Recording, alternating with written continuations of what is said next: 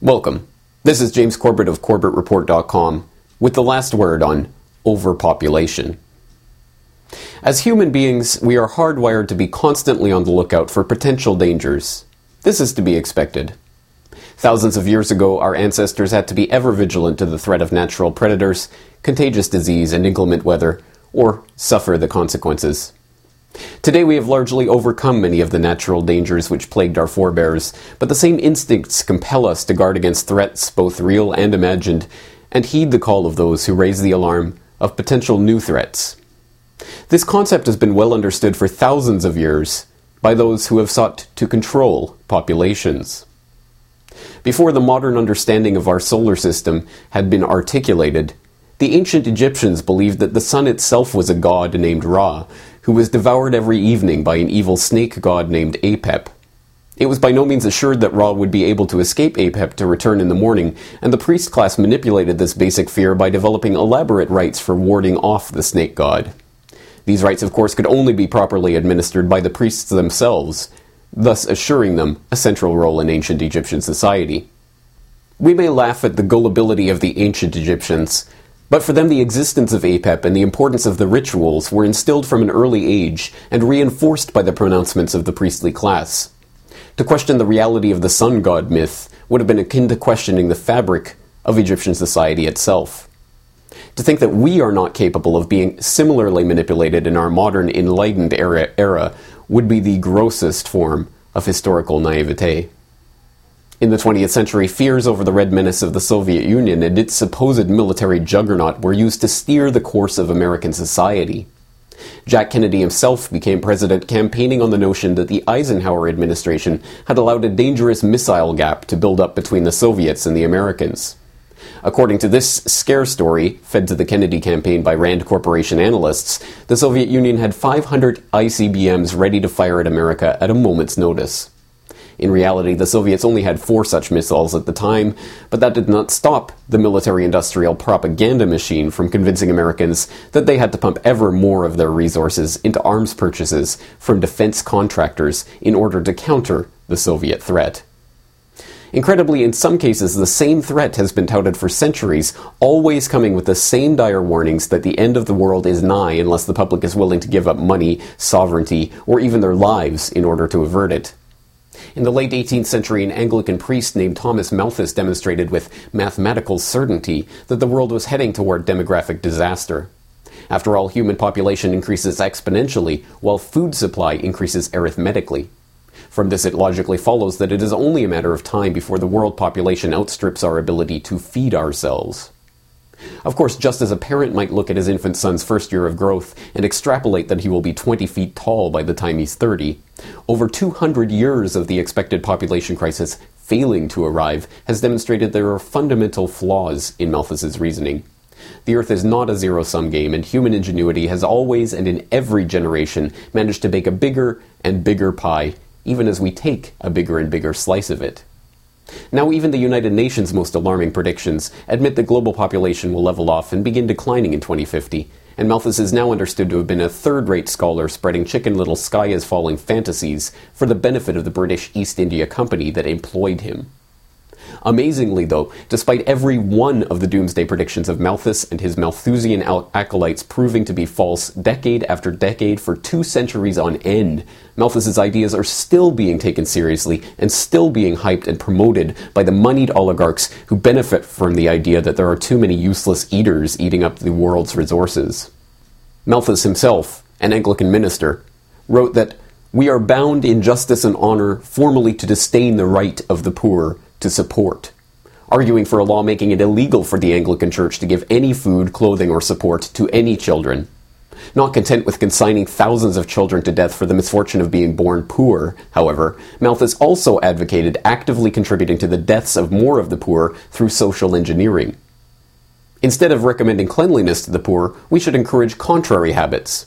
In our towns, we should make the streets narrower, crowd more people into the houses, and court the return of the plague. In the country, we should build our villages near stagnant pools and particularly encourage settlement on all marshy and unwholesome situations. But above all, we should reprobate scientific remedies for ravaging diseases and restrain those benevolent but much mistaken men who have thought that they are doing a service to mankind by protecting schemes for the total extirpation of particular disorders. The horrific nature of this idea is made all the more preposterous by the fact that Malthus was encouraging the spread of disease and plague in order to save humanity from the diseases and plagues that overpopulation fosters. But this self contradiction is completely lost on those whose bloodlust drives them to support such drastic population reduction schemes to kill off the poor and downtrodden of society. As repulsive as Malthus's ideas are to our sensibilities, they have provided an ideological framework for those with a psychopathic urge to dominate others for the past 200 years. In his infamous 1968 book, The Population Bomb, Paul Ehrlich and his wife Anne wrote, A cancer is an uncontrolled multiplication of cells. The population explosion is an uncontrolled multiplication of people. We must shift our efforts from the treatment of the symptoms to the cutting out of the cancer. The operation will demand many apparently brutal and heartless decisions. He felt the cancer of newborn babies was so potentially devastating to humanity that in 1969 he actually advocated adding sterilants to the food and water supply. Lest there were any doubt about his remarks, he further elaborated on them in Ecoscience, a 1977 book that he co authored with Obama's current science czar, John Holdren, where they once again advocated adding sterilants to the water supply. In 1972, ex World Bank advisor and UN functionary Maurice Strong advocated government licensing for women's right to have children. In 1988, Prince Philip uttered his deplorable comment In the event I am reborn, I would like to return as a deadly virus in order to contribute something to solve overpopulation.